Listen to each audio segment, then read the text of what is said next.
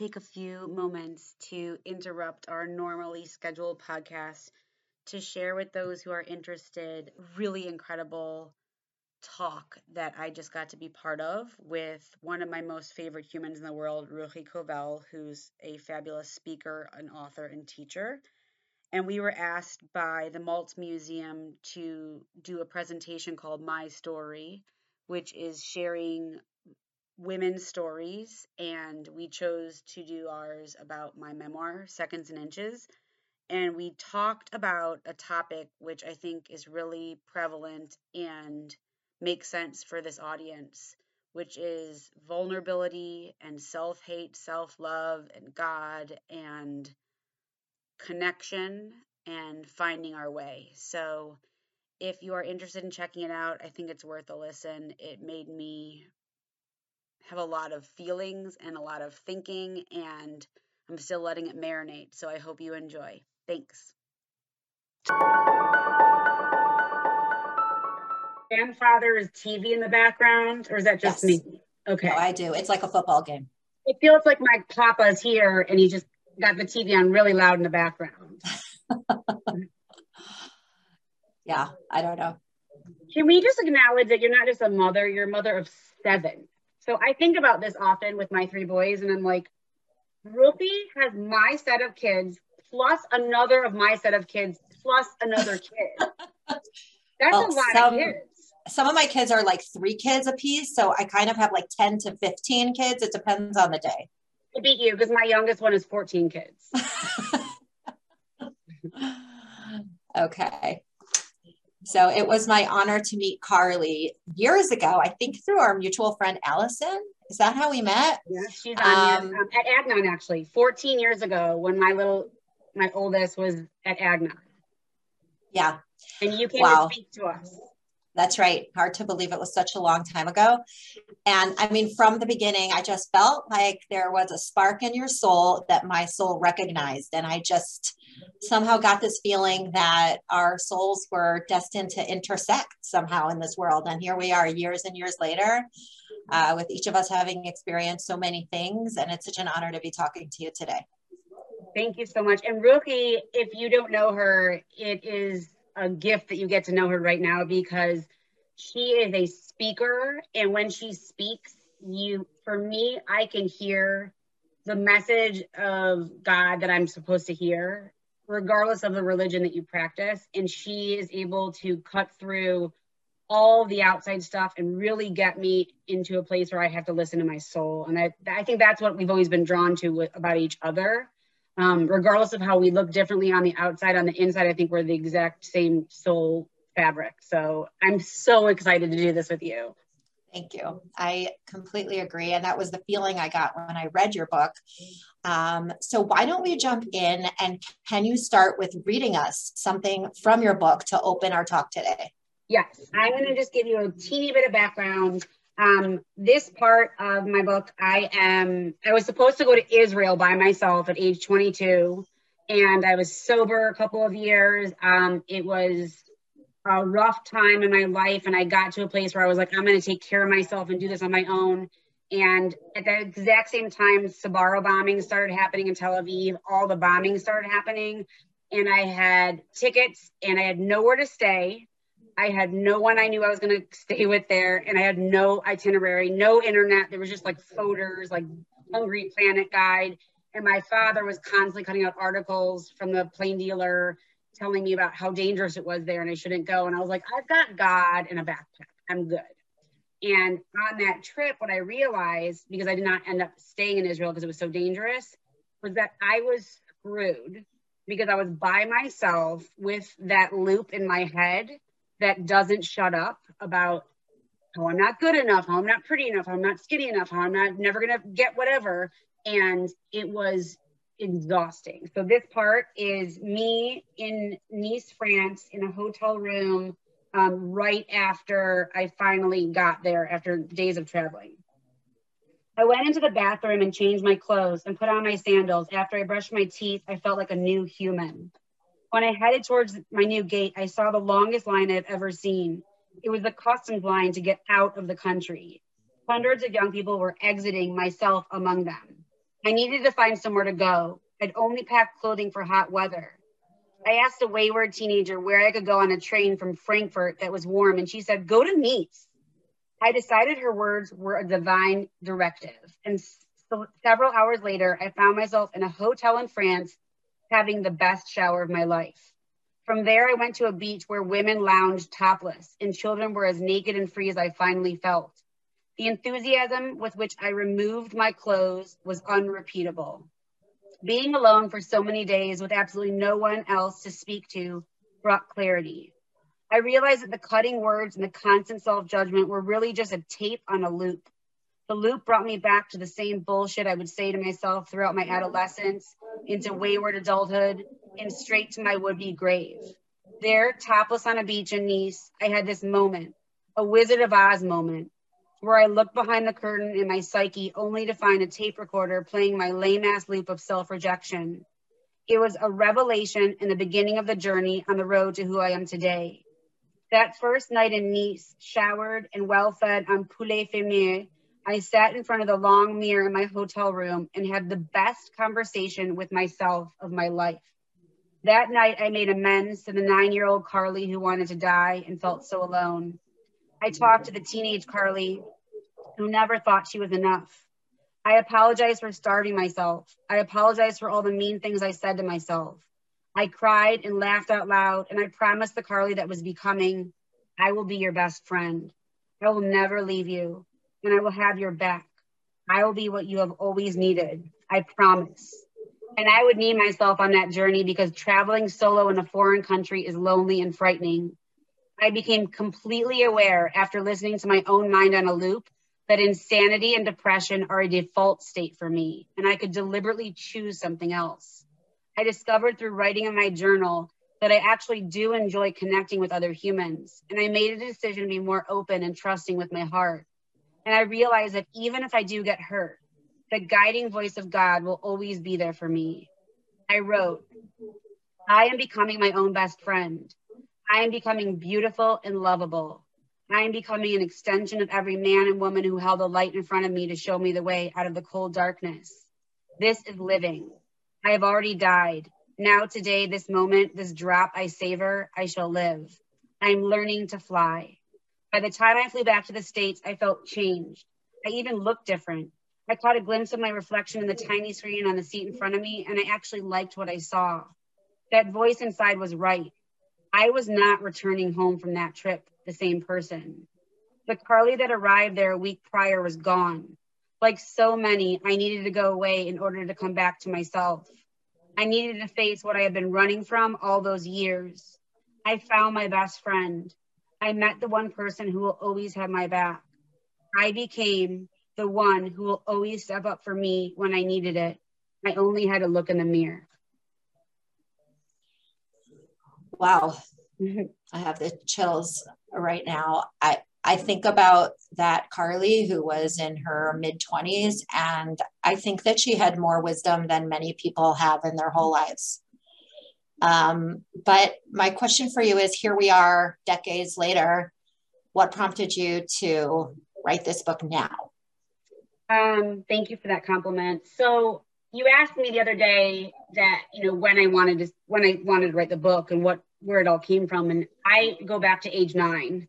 At age nine, I was growing up in an alcoholic home. I was told I needed to keep my secrets um, and not tell anybody. I knew that if I was behaved really well on the outside, that no one could bother me about what was going on. And I knew that if somebody knew what was going on in, in the inside of me, that they wouldn't believe it. And I also knew that at my age, that no one would believe me. Um, Is there any way we can mute whoever's talking? Because I have such bad A D D and I can't, I keep hearing them. Anyone, anyone in, out there in the world of technology? If not, I'll keep going.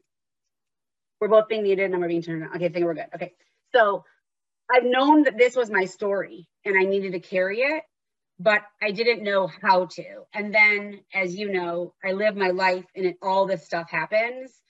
And then fast forward, I'm sitting in your congregation on Yom Kippur, and I hear a rabbi speaking, and he says, he's basically talking in the congregation about how we make, this is the time of year to like, instead of making like a resolution, but like to, to a year to make like a challenge to ourselves. And he talked about this challenge about writing a thank you every single day. And I wanted to do it. And I decided I was going to do a post every day on social media of a thank you of someone in my life that made it brighter. And in the beginning, it was like my professor or you or somebody in my life that I loved, my mom, you know. And then my son, my middle son, we live on a really cute street, lots of kids. And one of them um, made fun of him. He went out, he finally got the courage to go out on the street to, and he never does. And he made fun of him because he has really thick glasses and he's legally blind. When you say it out loud, it sounds ridiculous. Like, how could someone make fun of someone for that? But you and I both know that they do. He came inside crying. I had not written my thank you that day. We had a really intense talk with him and my other kids. And we talked about the three different kinds of people that there are in the world, the kind of person that makes fun of people, the kind of person that gets made fun of, and the kind of person that stands up for the people that are getting made fun of. Um, and I told him that I've been all of them, and I prefer being the one that stands up for the person that gets made fun of. And that day I wrote my thank you about that. And that post got more likes and more comments than anyone had ever done. And people were like, keep writing ones like this. So fast forward a year, my year's up, and it was really transformational. If you do anything for a year every day, it's pretty cool. And they're like, you can't stop writing. So another year came and I said, I'm going to do uh, something every single day that I'm going to find a gift or a lesson and something hard, because there's a woman named Ro Eugene who died sober, who taught me this idea. And a couple months in, I get a message from an amazing woman named Elle, who I knew many, many years ago, who has an awesome independent publishing company. And she's like, I want you to turn this into a book. And then fast forward, it became this. I actually remember reading your post on Facebook and writing to you, you must turn this into a book. Yeah. Um, but I, I think it's so interesting because when people think of gratitude, they usually think of the people who have done good things for them. And you turned that around and you said, no, I'm grateful for the t- tough lessons that I've gotten, because those are the lessons that make me who I am. Yeah. I even wrote and one I, to a, prof- uh, a teacher that was horribly mean to me and made fun of me. And I got a lot of private messages about that one, because it is like, if we don't find gifts and lessons in the hard ones, then we're just going to become weighed down by them. But if we use them to pull ourselves up and realize what we've learned, I mean, that's what's going to lead us into what we're talking about today. Yeah, exactly. And, and I think also to just pull God into this conversation, which is where we're headed. Um, Not everybody has that access to recognize that, um, you know, there's God hiding behind everything, and how if you can find God in the shadows, then you're going to be okay no matter what happens to you. Um, and that leads me to my next question for you, which is that, you know, during your life, you know, even when you were young, you said, no, I have God in a backpack. You've had so many different access points in your relationship with God. So you're obviously Jewish. You're a daughter of, hol- a granddaughter of Holocaust survivors. You are a child of addicts. You are yourself a recovering addict, recovered, recovering, I'm not sure what the term is. And all of those have been opportunities to discover your relationship with God. So how would you say that your relationship with God has changed over the years, and how has that change been shaped? Um, I love that you were able to pull this out of the book. Um, I love that you were like, how could you not see that this is like the main part of the book? Um, I want to say this, in the question that Ruchi sent me about this concept, she used the words access point. And I'm a word person, so I looked up the word access. Even though I know what it means, I wanted to see what the definition is. And an access is a means of approaching or entering a place. And I love the concept about, you know, the dark parts, the broken parts are where the light gets in. And for me, there's a woman named Vanessa who I found along my path early on when I got sober. And she, she used to talk about this concept when, when I first got sober. I heard her talking about how God opens these windows and that there are these brief moments of time where we are open enough to accept something that's coming in. For me, it's always been God bringing me something. And we need to take them and take advantage of them. They're not like just one. You don't just get one and then you're done. Like, oh, sorry, you didn't like help take my help. And for me, it's been over and over. So when you asked me this question, I, I wrote down what they were. And it's all about this concept that I was taught in the rooms are is called the gift of desperation. And I didn't know, I've been telling this story for twenty years about the gift of desperation, where you're tired enough and out of plans and you're just desperate enough. You're like, you're willing to do whatever it takes. And that's actually considered a gift by people who know better, who are already on the other side. And so I didn't know that gift of desperation stood for God. So for twenty years, I've been saying gift of desperation. I didn't know that, that those letters stand for God. And for me, that's my COVID kitty. For me, the gift of desperation has always been in the desperate times I've come closest to God. When I look back, when you ask me this question, when I look back, what are the times where I've let God in? It's only been when I'm struggling.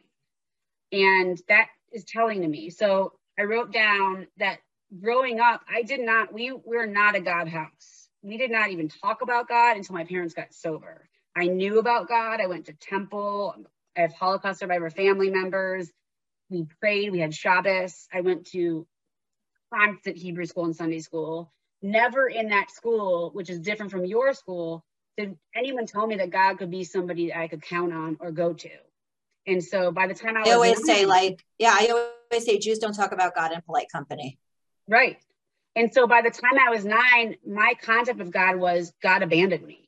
Like, if you knew what my life was like and you saw what was going on, then where's God, right? And I think a lot of us can relate to that with so much sadness and tragedy that's everywhere. And that that is something I think that makes us separate from God, because that concept is so scary. Well, where's God, right? I did not invite God or have access to God again until I was nineteen, so ten years later. I knew about God. My mother and father got sober. My mom told me I could ask God for help because they got sober, and that's when they started talking to me about God. And I would pray at night sometimes and ask God for help, but it was mostly like very distant, nothing connected. And I also got to a place where I think many people who are in addiction get to, where I just didn't feel like I was good enough to even be accepted by God because of the way I was living. To deserve God, maybe. Exactly. So the only time I ever asked God for help was when I was in a lot of trouble, and then I had no, nothing else. So the, the next time I felt God accessing, getting in and breaking through was when I was laying on the bathroom floor in Athens, Ohio on January twenty-sixth, nineteen ninety-nine, twenty-two years ago, after I tried taking ninety pills to kill myself. And that was when I heard a voice very, very clearly say, "Carly, you're going to die. You need to get up and call for help." And it was a voice almost as if you were talking to someone that was standing on the edge of a bridge, and you don't want to scare them. You don't want to scream at them, but it's insistent. You're not wasting your time about anything else. And that I know is God. And that's the same voice that is inside of me today that guides me. Um, so that's the first time. And then when I got sober, the men and women in the room said to me, "You need to get a relationship with God." And I was like, "I don't know how to do that." And they said, "Well, what do you want God to be?" And I said, "I need courage, because I don't know how to do anything without alcohol or drugs. And I'm terrified of living in this world." And so my first concept sober of God was just a concept of courage. And so I would say, "Please give me courage." And God did. I showed up and did that. So it's a partnership. I do the work and God gives me the courage. And that's how we started. Um, it's so interesting because um, Rabbi Jonathan Sachs of blessed memory always talks about Judaism as being a covenant, as being a covenantal relationship. He uses that word all the time in his writings. And a covenant is exactly what you just said. It's a partnership. And I think a lot of times when we think of the punitive God or the punishing God or the God who I'm scared of or the God who abandoned me, it's like, well, I just do, do, do, do, do for God. And then God gets to decide if I'm good enough. But I I think what you're describing now, which is, I think, far closer to the authentic Jewish definition of God, is I'm in a relationship, and relationship means that it's mutual. And it means that I give to this relationship and God gives to this relationship. And we are in a mutually supportive relationship. And for some reason, it's so hard for Jewish people to access that. Well, Ruchi, I've never heard people talk about it like you do. I, I mean, I'm not just saying this. Until I found you, I never heard a Jew talk about it like that. And so when you start talking about that, and I love that word covenant, because when I work with women in their rooms, I talk about this concept, which is in, in one of our steps, which is called step three, where we do, we make a contract with our higher power, with God. And I picture, I don't know why I picture, I picture a Costco table, like one of those long ones that you throw up, right? And I picture I'm on one end and God's on the other. I have no idea what God looks like, but we're just there together. And God's contract is like this. I'm going to give you what you need, and you're going to stay close to me and do my work well. So I have to do these two things. I have to stay close and do whatever's in front of me, what that I think is what God wants me to do, and God's going to do what I need. And that's very different than what I want. And, that, and it, I, am, I love words, and so do you. And there's a difference in identifying that we are going to get what we need. And so I'm sure you can do it as well. I have to look back at my life, and there's never been a time since I made that contract that I haven't been given what I needed. I've not been given what I wanted. Yeah. And I mean, I think sometimes we don't even know what we need. Um, and for me, certainly that's part of what it means to have a higher power, is the trust that my higher power knows what I need better than I know what I need. And yeah. that that's very comforting in the sense, not comforting in the sense that I got everything on my wish list, um, but comforting in the sense that God God has a plan for me, a master plan for me. And I, I, I know we're touching on some sensitive territory now, which is what I want to do. I want to step on your toes because um, when I talked about access points, one of the things that I neglected to mention in your access points with God is being your, you know, I mentioned being a granddaughter of Holocaust survivors, being in recovery. Um, but I didn't mention being the mother of a sick child as an access point to God. And w- would you speak to that for a few minutes? Yeah. Um, so I've got this kid who in my book is named Levi, and he is my karma baby. He is the biggest teacher in my entire life. He challenges me more than anyone on earth. Like, he's not one of those kids that's sick, that's like so perfect and you're like, oh my God, you're such a sweetheart. Like, he's not like, he's a glitter storm. He is like, every parenting help I need from you is about him. Like, he is the most challenging human I've ever met. He's my fourteen children. And I had three boys back to back, boom, boom, boom. Up until this point, my relationship with God was like this. And I wanted it to be very clear. If this is your concept of God, I'm not making fun of it. I'm not knocking it. It worked for me for eleven years. Until it didn't, until that access point had to be opened up again. So my concept of God up until this point of my youngest son's medical stuff was that every single thing happens for a reason, that if I make a light or I don't make a light or I make a parking spot or I don't get on a plane, it's because God has a plan. And it was like Disney World, and it was comforting. And then once in a while, like, somebody would mention the Holocaust or slavery or people starving, and I would get really flustered because it didn't make sense with my concept. And then my Uncle Evan died of brain cancer, and that really pissed me off. And I was like, I don't understand how this is perfect.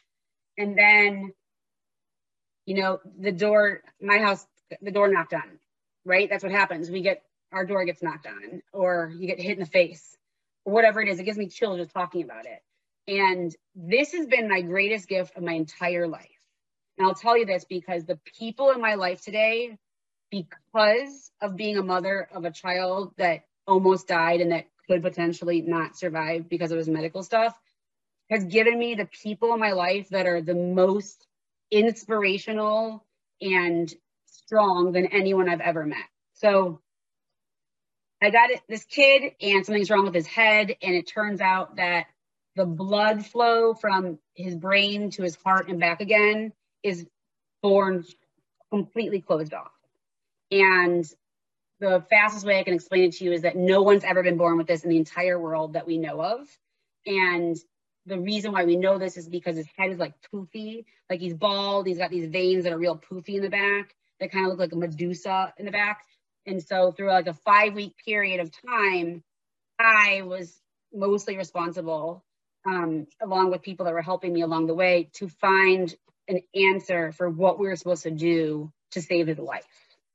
And we were told two differing op- opinions by medical people, the best people in the entire universe when it comes to pediatric neurology.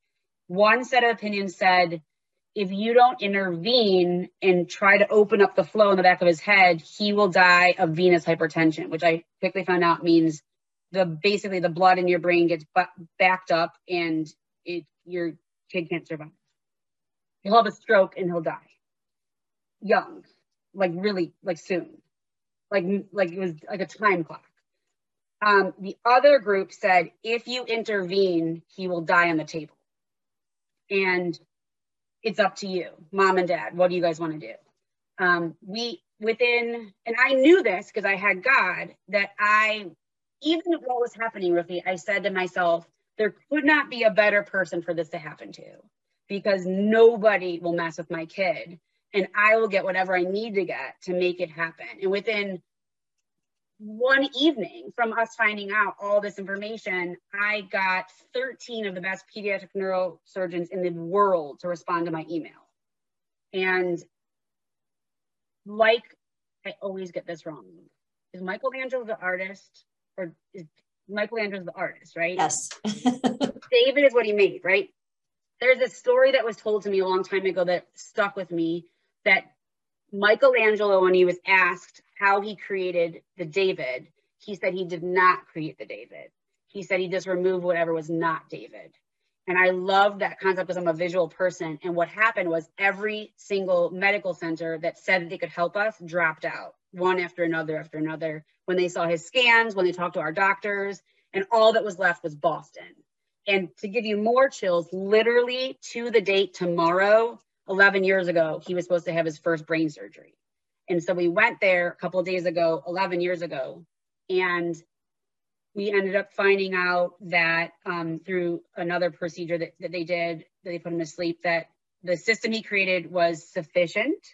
It was not ideal, um, but he made his own system, and that we needed to do a certain number of procedures to keep him alive as a human, but that they were not going to touch his head because it could be deadly. Um, that access point happened, something with me in bathroom floors.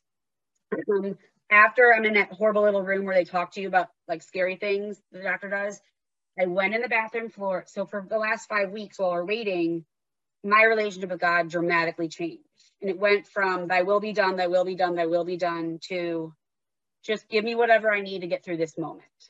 Because I knew that if I lost my son, which is still on the table today, that I needed to have a relationship with God to get me through whatever I was going to have to go through as a mother.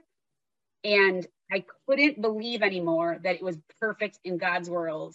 And this is just my belief. I couldn't believe anymore that God wanted to take my son from me in this way. And so my new concept was not going to happen yet. But at that moment, all it was was get me through right now. I trust you. I love you. Give me what I need to get through it. And then after we got that news, I went in the bathroom. I did not cry. I went in the bathroom. I hit the floor of one of, one of those family bathrooms, like handicapped ones. And I hit the floor. I started bawling and apologizing to God because I doubted God the whole time.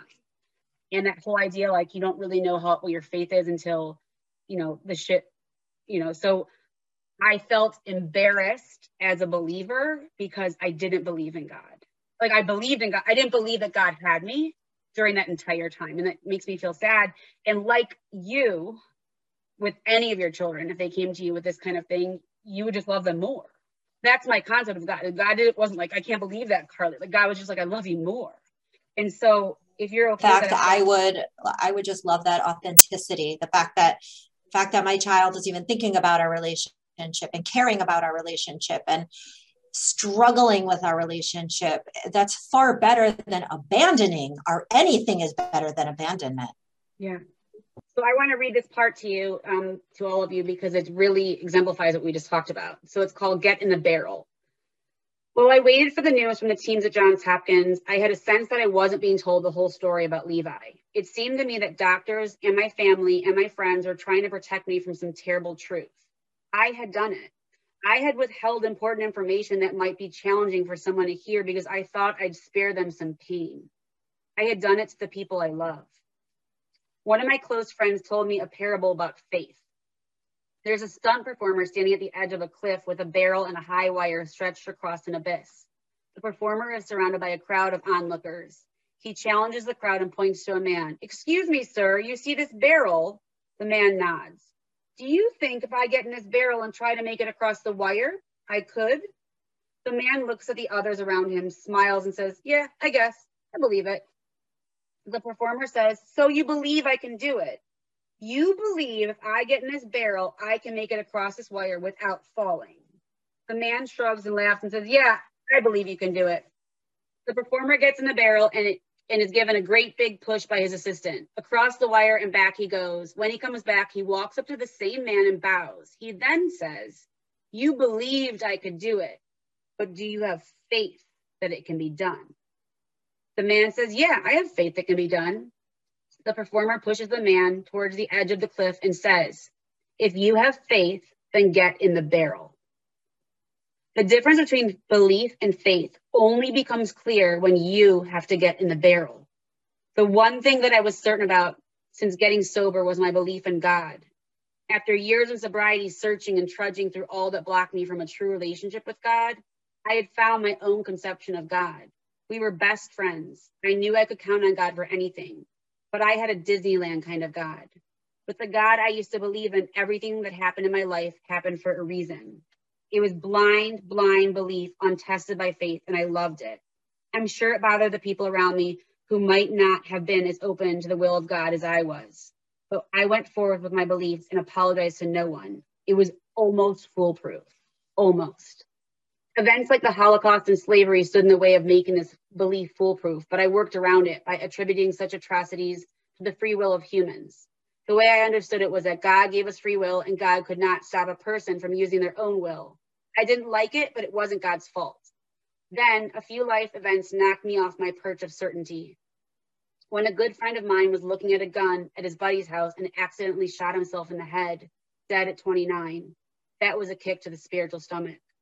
Then my dad's younger brother, beloved Uncle Evan, was diagnosed with a horrific form of brain cancer and died in agonizing pain, leaving two kids and a lot of questions. I was pissed off. What I came up with was that horrible events happen in this world and I might not ever understand them, but I do need to believe that God knows what he's doing. And that was that. But then the universe asked me to get in the barrel.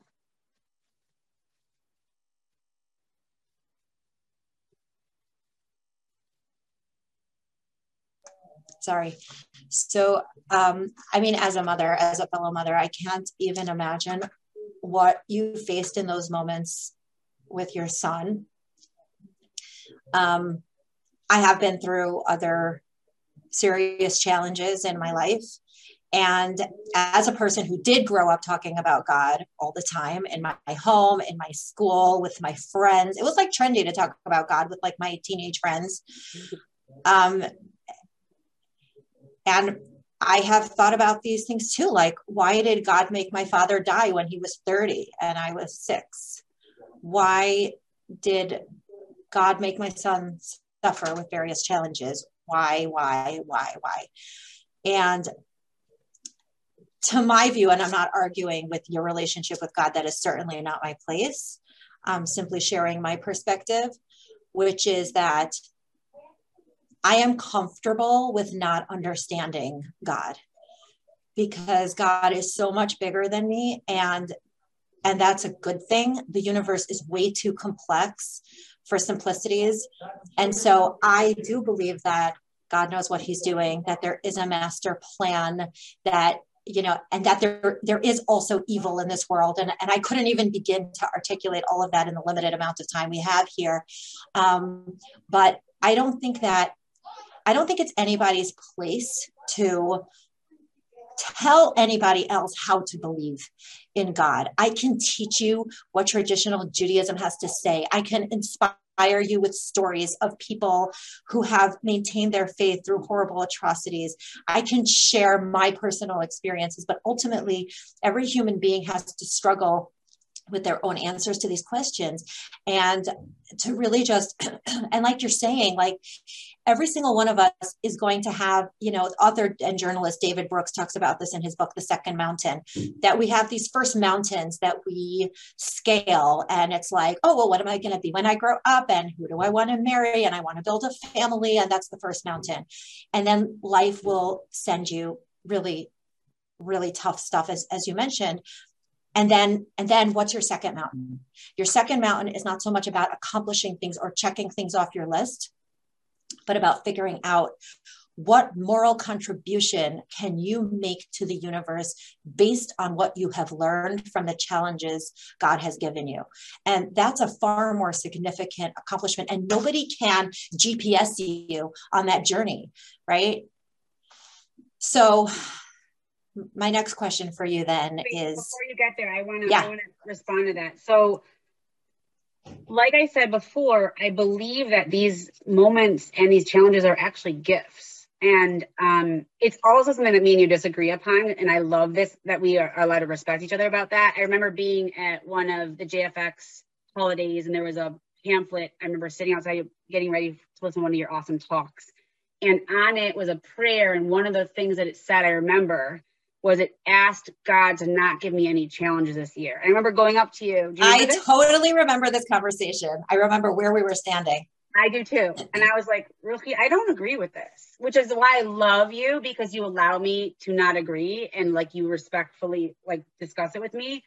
And I was actually discussing this with none other than Ari Schoenbrunn, who was on the seventy-eighth floor when the tower hit and he was trapped and survived. And I was talking to him about this exact concept the other day, that I don't want to ask God to not give me challenges. It's not like I'm like a challenge seeker, but I know, I mean, from writing this book to discussing this with you, to discussing this many times about this concept, I know that even though there's suffering and pain and I don't want it for anybody, that that is where the growth comes. That is where I get closer to God. That's where I get closer to uh, the, my David comes out, right? More of who I really am comes out. Like right now, in New York City is one of my closest friends waiting for her son to have a surgery that's unimaginable to me. And he's thirteen years old and he's one of my son's best friends. And I know that what they're going through is pure dark hell. But I also know that she's going to find, and she already has found, there's so many gifts that come from it. And, you know, I think I've spoken to you about this before, but there's a man named Christopher Jones who changed my life. He's the one who wrote Mitchell's Journey. Do you remember this part of the book? Yeah. So his yeah, son, and I remember you sending me an email at one point about him, and you sent me a link to a video, and I watched the whole thing, crying my eyes out. It was so beautiful. Yeah. And he's just um, so God used an access point of my desperation and darkness. So after we got home from Boston with our son alive, with this new scary medical condition to be mindful of for the rest of his life, he then decided the universe, God, whatever, was like, okay, that's not enough. We'd like to give your son fevers over one hundred seven, not one hundred point seven, one hundred seven point six. So then I was on another journey and I was really stuck for the first time ever in my sobriety, feeling bad for myself. Like I'd never gotten to that place. And I'd been at E R after E R after E R with a burning baby, crying, no one knowing what to do, people not believing me. And I remember feeling really stuck and yucky. And I found on Facebook this post, and it was from Christopher Jones, who wrote Mitchell's Journey, who loved, the day I read the post was the day his son passed away. That day, it was the first time I read his post. And, and his son died Um, of Duchenne's muscular dystrophy, which is a death sentence. And I went all the way back from the beginning of his Facebook post of Mitchell's Journey and read from age three all the way until age ten. And he's a fantastic writer and an unapologetic photographer. And he just shared his grief in a way that gave me permission to be human, that reminded me of my gifts and my perspective. And then the next time I was at the hospital with my son, burning up on my chest with E R people running around, I thought to myself, Christopher and Natalie, his wife, would do anything on earth to be where I am right now. And it completely changed the way I parent. And then he invited me after I sent him an email, which is really important that I want to talk to you about, because I think it's really important that we tell people when they when they matter. I sent him an email telling him what it meant to me. He has a quarter of a million followers. I never thought he would ever read my email, let alone ever respond to me. Seven months later, he sends me an email saying how much my words touched him. Because if you don't, here's the thing, if you have an experience that's positive from somebody else's something and you don't tell them, it dies. But if you you're not, them, you're not going to believe me, except that you will, because you're you. Mm-hmm. I, I'm writing a podcast right now for a, a podcast that's going to air in the spring. I wrote it today and it is exactly about that, about the power, the power of the individual to change mm-hmm. somebody's world. World. So you yeah. want to hear how this world changed? That post that I saw, okay, and then I wrote him this email in my head for months. I finally sent the email. Seven months later, he sends me an email telling me what it meant to him and how he couldn't stop thinking about it. He invite, he asks me if me and my family would like to be part of a documentary that they're doing about the effects that his son's journey has had on the world. He sends Utah, from Utah, a news crew comes to my house in Cleveland, films us, puts us in a documentary, and we're part of Mitchell's Journey about the points of light, like the access points of connection, and how his son's journey and his son's passing have affected people in such a way. We've become soul brother friends, soul, soul brother and soul sister. That documentary gets aired. I posted on Facebook as my marriage is falling apart and my son is sick. And wouldn't you know, the next morning I get a message from a guy who lost his daughter to brain cancer, who I only knew about through Facebook friends and who ended up becoming my husband. As we used to say when I was growing up, that's Hashem, baby. Yes, it's Hashem. And I, I was aware of it when I got the message. I had tears rolling down my face. I sent Christopher Jones, Mitchell's father, a message that morning while I was getting my coffee and doing my meditation. I said, your son is changing life. And I wanted him to know that, that his son's light is shining brighter than ever. And I really think that, and I was thinking about this with you, and I'm not going to say anything that is sensitive, but I just want to say this to the universe who needs to hear it. I am not promised that I'm going to die before my children. I am not promised that one of them isn't going to have a horrible accident, or that my youngest one is not going to have a medical issue that we can't fix. And although that used to be the thing I was the most afraid of in the entire universe, I believe, because God has shown me humans, he's given me what I need, not what I wanted, who, who are walking miracles, walking through the most unimaginable dark hallways. My husband, Christopher Jones, there's many around me who are doing it in a way that makes me believe that even if the worst happens, I will be okay. I will be changed. I will be devastated, but I will I will not die. And I just needed to say that out loud, because I know as a parent, it's my biggest fear in the whole world. Carly, do you feel that you have changed through the process of writing this book? I know, I know for me, and this is sort of a message of the upcoming holiday of Purim, we read the Megillah and we go back to the story of Esther and Mordechai, and we tell stories. That's what Jews do. We tell stories. In fact, my grandmother, who's a Holocaust survivor, her maiden name is Magid. Magid is a Hebrew word that means storyteller. And somewhere up there, one of my ancestors, somewhere up there, one of my ancestors was a storyteller who would travel from town to town and, you know, try to share stories. And And part of the beauty of reading the Megillah on Purim is that we look back and we connect the dots of a story that actually spanned fourteen years. And there's a process that happens to us when we look back and connect dots and tell a story that we don't pick up on when we're actually living through it. So has the telling of your story transformed you in any way? Did it open your eyes in any new way? A hundred percent. Um, just touching base on, well, the writing of it was like a need I had. Like, I remember hearing great writers talk about, like, your book is going to happen, you just don't know the due date. And like, knowing that it needed to come out, like, when you're a writer and you have to get your words out, you have to get them out, right? Um, it is the, what is so cool about God is writing was my, was and is my salvation to find and save myself. It is what brought me to a place where I could find love within myself, love within God, and love within you.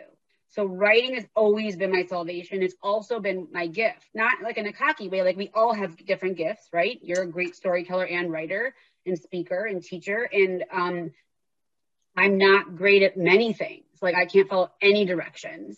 You know what I mean? Like, so there's many things I can't do, but writing is one of them I can. And God uses me when I write and when I speak, and God speaks to me. Like I have thirty plus journals in my library from when I got sober until this day, where it's just me and God talking. And I'm writing to God and God's writing to me through my pen. I'm sure you can relate to that. And so for me, that was always there. But what the biggest change has been, and I tell every single person that takes the time to tell me when they send me a message about what my book has meant to them, that they didn't have to take the time to send me the message. That they could have just read the book, enjoyed it, said nothing, or said something to someone else, and that was it. But because they sent me the message and they took the time, it changed my day, and it made me remember how important it is to do that for other people, and how that ripple of kindness is going to, now I'm going to be nicer to my kids, or nicer to somebody else, or I'm going to remember to do that for somebody else, and how that they need to understand that they have choices all the time, like we all do. And that if you want to, you can literally change people's lives by reminding them when they've done something good. And, and this goes back to the idea of we all just want to be acknowledged. We all just want to be seen and heard. And, you know, I have to admit something to you because I'm always willing to show you my ugly, which is so as much beauty as I saw in that, and as many beautiful messages I received, and so much kindness and support. And my mother's like read every single, my mom, my grandmother, like every single copy I've ever written, and like the best cheerleader, like everything. I found ugliness inside of myself where I didn't even realize I had an expectation of people who didn't reach out to me, and people who didn't take the time to read it, and people who didn't, who didn't make the time. And it deeply hurt me. And then I got mad that I was human and I was hurt by them. So not only am I hurt by them, now I'm like, you're not supposed to be hurt by them. And then I was mad that I wasn't over it once I understood that. Like, why don't you move on, Carly? And so I wanted to remind me and you that I'm human. And the gift is I need to take the time when somebody else shares their soul with me to let them know what it means, because it really hurts when they don't. Yeah. I think that's the risk of being vulnerable. You mm. open yourself up to having your self-image impacted by other people's thoughts and opinions, because it doesn't matter how confident we are or how established we are. Other people's thoughts matter to us. And you, you really put yourself out there so vulnerably and so beautifully. And you know, your, your journey towards self-love, which I want to hear more about in a moment. And doing that is risky because you never know what people are going to say. And, you know, sometimes you can even get um, unpleasant messages from people who felt like, I don't oh. know, there's, I, I mean, I'm sure, I'm sure you've gotten those too. So talk to us for a minute before we conclude about, and this is really, I think, the destination that we've been going towards with our whole conversation today. Um, who are you, Carly, from that woman in Nice who learned to love herself and to be her own best friend, and how your life has progressed through getting married, getting divorced, meeting your second husband, dealing with the intense, intense life-threatening illness of your child? What would you say to us about your journey towards self-love and understanding that nobody can fully love you if, if you don't love you? And if you don't even know who you are, how can you love you? So what would you say to, to help us out with that? I think that what is so cool about you is we literally get to talk about my two favorite topics on earth, God and loving yourself. So like, yay, us. Um, from age nine, when I wanted to die and hated myself and watched my mom eating her like McDonald's hamburger with like the bun off and her Diet Coke and Jane Fonda, and knowing that like women are, are supposed to be skinny, and and hating, I remember hearing her say how she she was fat and ugly and disgusting. My mom's gorgeous. Like, oh yeah. She looks like a Barbie doll, right? She and so totally I'm is. nine and I'm looking at this beautiful woman who says she's fat and ugly and disgusting. And I'm like, I look at my, like my one pack of my belly, you know, like when you're nine, and I thought I was fat, ugly, and disgusting too, if she is. And I started a horrible journey of an eating disorder, violent. I, I starved myself. I broke my leg. I went on a physical eating disorder from age nine until twenty-one. When I was in Nice is when I stopped doing the physical torture to myself. But then from twenty-one until two years ago, a year and a half ago, I mentally tortured myself about my body. I think that as women, a lot of it is body stuff, because yeah. our worth is in our beauty and how you look. I remember you taught me this so well. Your daughter, one of your kids, has ridiculously beautiful blue eyes like you. I remember hearing someone tell her that she has beautiful eyes, and you saying she didn't do anything to get those. Like, like she doesn't need to be complimented on something that she had nothing to do with. Like, she just was born into them. You know what I mean? Like, it's not like we do anything. I remember like hearing that distinction. I specifically started changing things about the way I was living my life. I no longer follow anybody on social media that posts like before and after pictures, because I think that they're so degrading and gross. Um, I went out and specifically got a coach to help me mentally change the way I was talking to myself, which I think is the biggest thing as women we can do, is the language we say to ourselves about ourselves. You and I know, if one yeah. person you knew said that to you, you would ne- I can't say to you because you forget everybody. I would never talk to them again. I'd be like, peace out. You're unfriended, right? Yeah. Um, the disgusting, you're fat, or, or just the little passive aggressive things. Like if you say you look beautiful and I'm like, ugh, I do? Like, that's not kind. So I say, thank you. I love this, right? I, pre- I whenever I go into the bathroom, I smile at myself and say hello every single time. Because here's the deal, and I found this out through my divorce, is I've got to have my own back. I've got to be my best friend. I've got to be there for myself in a way. And I remember standing in the shower a year ago and looking out at my forty-year-old body and being like, look, it's all going to go downhill from here. I mean, no matter how much I do, no matter how much I work out and eat or not eat or whatever, this is my body.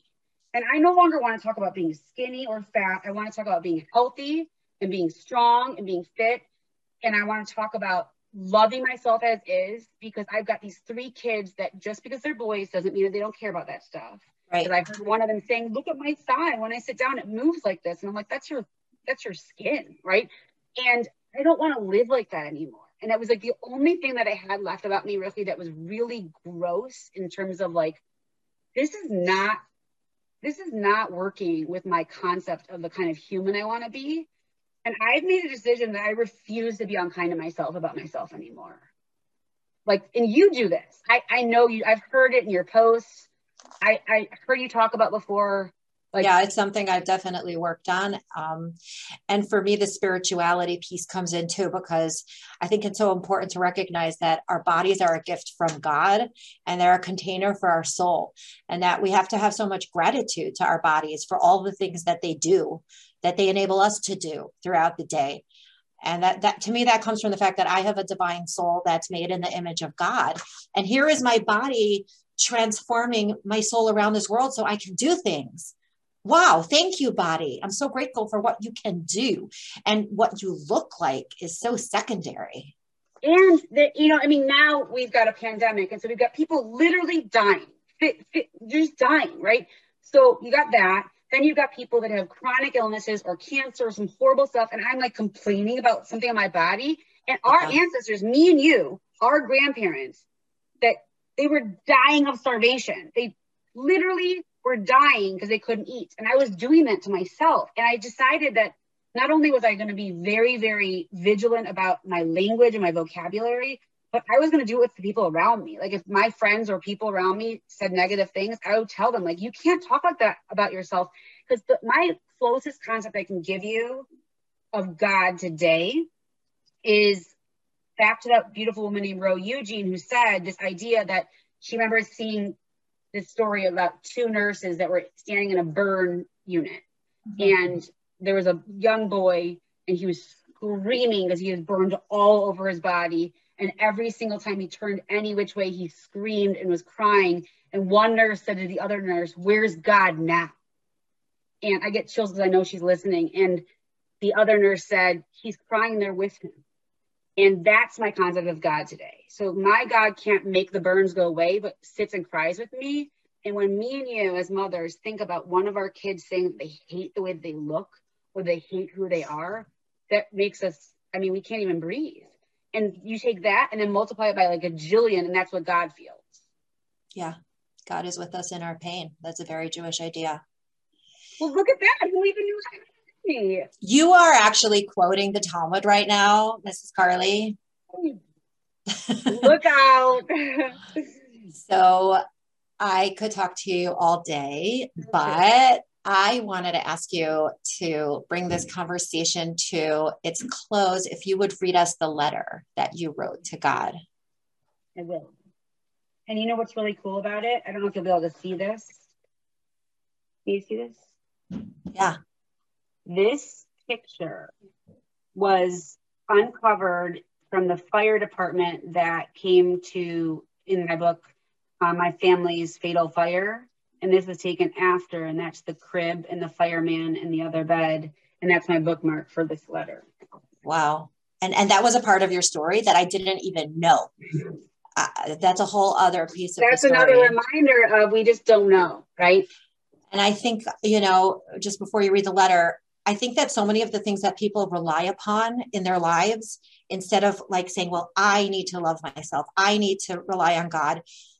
So many of those things, your parents, your grandparents, your spouse, your kids, your home, so many of those things were, were weak and vulnerable for you and not guaranteed and, and, and not strong. And then not, not that your parents and grandparents weren't strong and amazing, but that because they were addicts, you weren't sure what could be expected on a given day. And therefore, you know, there's another quote from the Talmud where there's a man who goes through a very difficult uh, sense of awareness that he's done so many terrible things in his life. And he asks the heaven and earth to be there for him and to ask God for help. And they say no. And he asks the, he asks the mountains and the valleys, and they say no. And he asks the sun and the moon, and they say no. And he finally says, I'll just quote it in Hebrew, Ein hadavar taloy ela bi, the matter is dependent only on me. And I feel like that's where you've arrived at. And it's it's just so beautiful. Can we I hear love your letter? That. You know what this is making me realize, because God wanted me to hear it, is I need to study with you. Like I need I need more of you. So we're gonna it's talk about how we can get that. Good. Okay. Dear God, and this is at the end of my book. Thank you for wanting more for me than I could possibly fathom nineteen years ago. When I signed myself out of the I C U against medical advice and walked the one and a half miles home in the winter morning, you gave me the greatest gift, the gift of desperation. You were with me on the bathroom floor. You told me to ask for help. You were with me on that walk home when I couldn't think of one more plan. You have been with me every moment for the last nineteen years, even when I couldn't feel you or hear you. Thank you for what you have done with that broken, dying, absent girl. Thank you for my parents who led the way.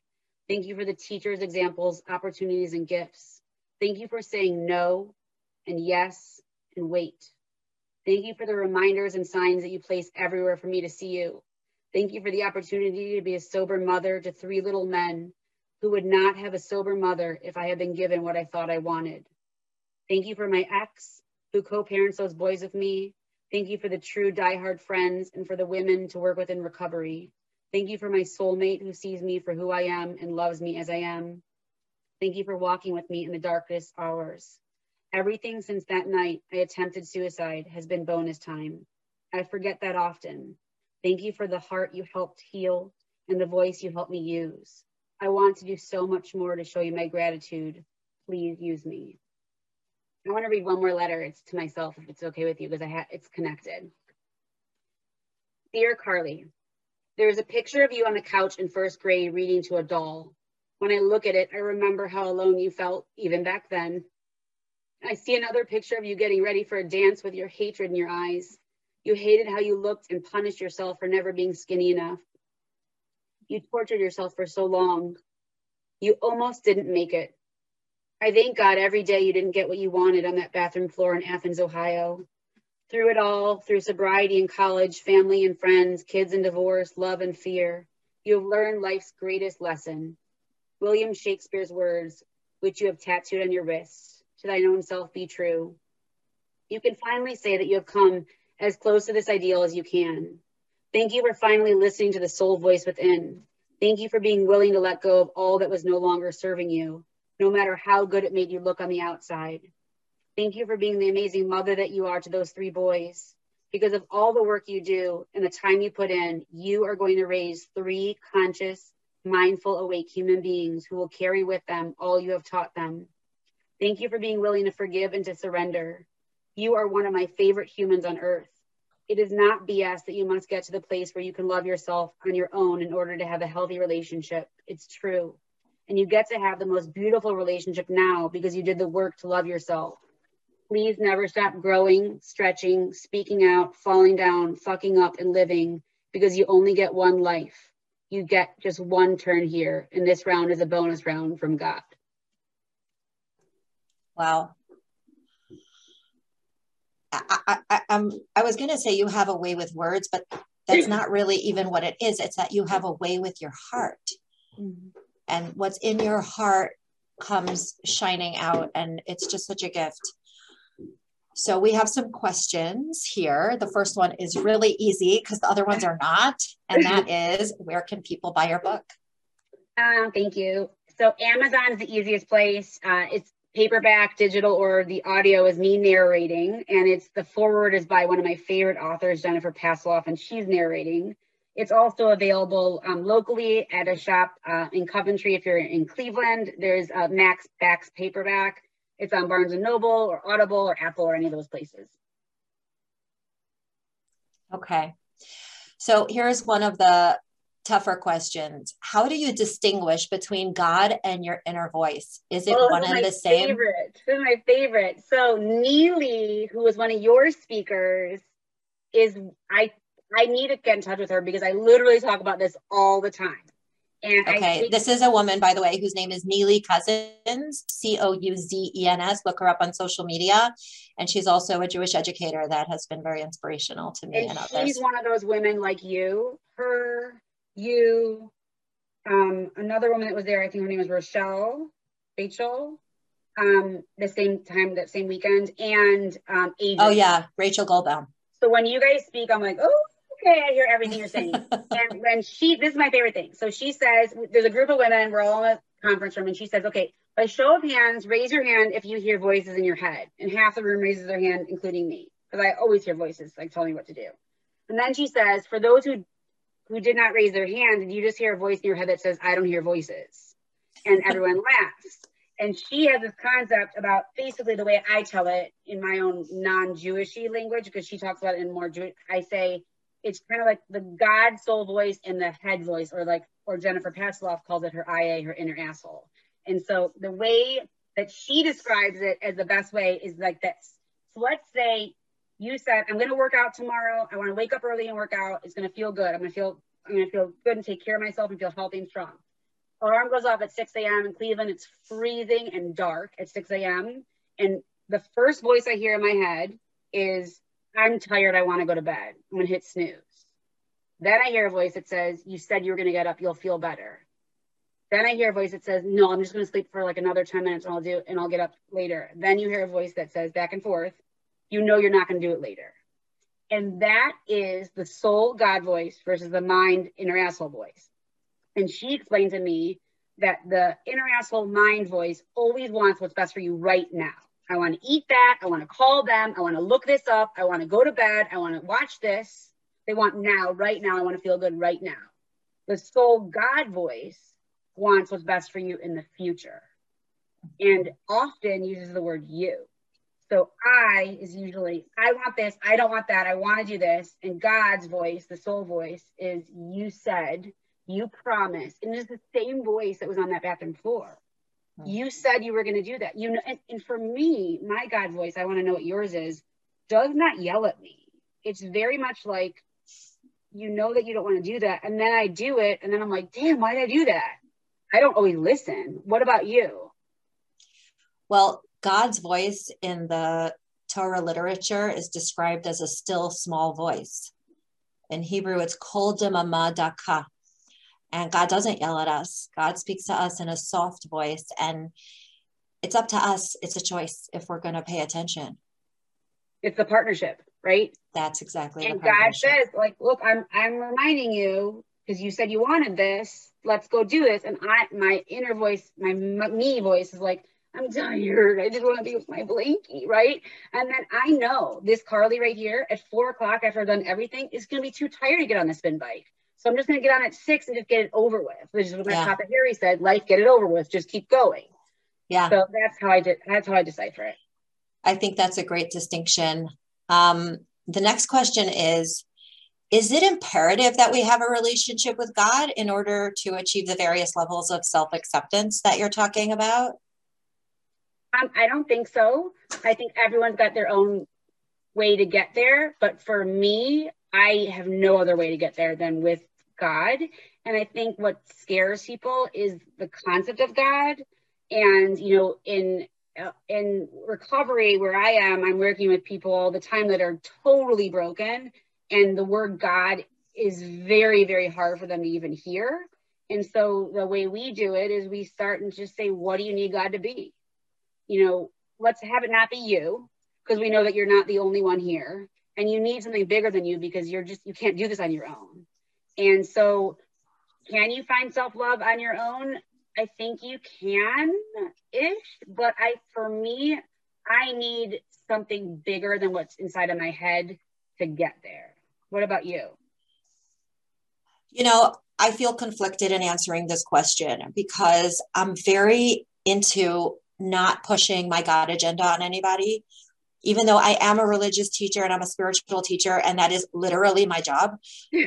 but, but, and you'll appreciate this as, as a person in recovery, I also feel like it's my responsibility to have a still small voice. And I can't yell my God agenda at other people. Everybody's been through different stuff. Everybody's been raised with a different version of God or the absence of. Um, so like in my private head, which I'm now going to break my own rule and share publicly, in my private head, the answer is yes. I do think it's imperative to achieve this level of self-acceptance for the very reason that you said, Carly. I, and this is also something that Rabbi Jonathan Sachs writes a lot about in his book called Morality, which I'm currently obsessed with, is that we need each other to lift us out of our garbage. And so self-acceptance can't only come from me, you know, and the way I paraphrase that in, in a recent article in the Jewish News is even a drowning lifeguard cannot save himself. I love that concept. So I, I need, as you said, something, someone bigger than me to save me from myself, because I think those voices of doubt, of self-denigration, of self-loathing are so loud and different for different people. I do happen to think, just to be risky and generalize, that women are more at risk for those voices, although I do believe that everybody is at risk for them. They're so loud that you need something even more powerful to counteract the voices in your head. So I do think the answer is yes, but I will also say that it's not for me to legislate that. Every person right. is going to have to find their own path in that journey. Um, and, and that's really, we're going to do one more question, and then I'm going to end with, with a trigger question for all of you to think about on this note. Wait, before so, you go there, I want to, I just want to respond to one thing you just said that was so important. Yeah. I am, I am not uncomfortable telling you about what's on the inside of my head. As you know, I'm like the opposite, you know, opposite of that. I actually think that I can tell you from this. So I'm sober twenty-two years, and the program that I'm sober in, the way that it was created was the only way you get to stay here and stay sober and get strong and healthy and alive is by helping others. And so I always joke about how God, who I believe helped create this program, knows how selfish and self-centered this alcoholic is, and knows that the only way I will actually reach out of my internal self and connect with another person is if my life depends on it, because it does. And the way that I explained what God was to my three little boys when they were babies and little toddlers was I said that God is like a bright light, and God took that bright light and put a little piece inside of each of our hearts. And that when we love each other, it gets brighter. And that the, the happiest I am in my life is when I'm doing something to help someone else and connect with somebody else. I'm never just ridiculously happy by myself. Yes, I enjoy Netflix and some vegan ice cream, but at the end of the day, I'm happiest dropping off something for a foster family, reaching out to somebody else, helping a new woman. I'm happiest in that connection. And so I don't know that if you just read a bunch of books by yourself that you can get there. Yeah, I, I, I hear you loud and clear. And I, and I totally agree.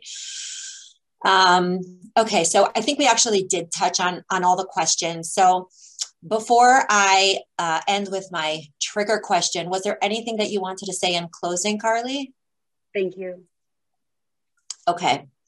So uh, before I before I present my trigger question, I just want to thank the Maltz Museum for hosting this. And I want to thank Dahlia Fisher for thinking of us um, and, and allowing us to have this platform to talk to one another.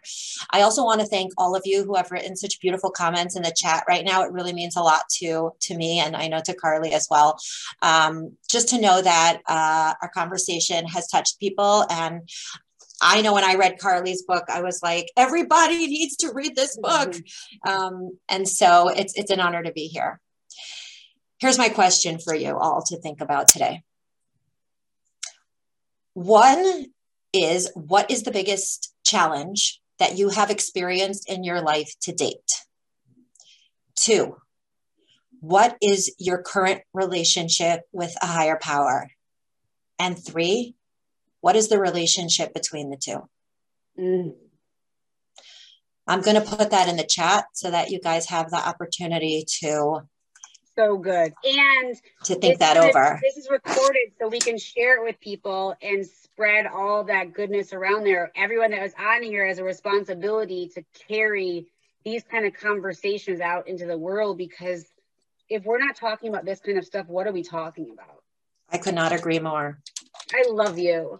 I love you, Carly. Thank you guys so much. If you would like to check out Ruchi, she has an amazing book called Conversations with God, and her website is called out of the orthobox dot com rather than docs, be like boy. And if you would like to check out my memoir, Seconds and Inches, it's available on Amazon with me narrating it as an audio or in digital or paperback. And we would love to hear what your thoughts are. So please reach out to me. You can check out my website, carly israel dot com. And if you do love this podcast, please rate and review, because it makes such a difference and other people are able to find it better. Thank you and have an awesome day.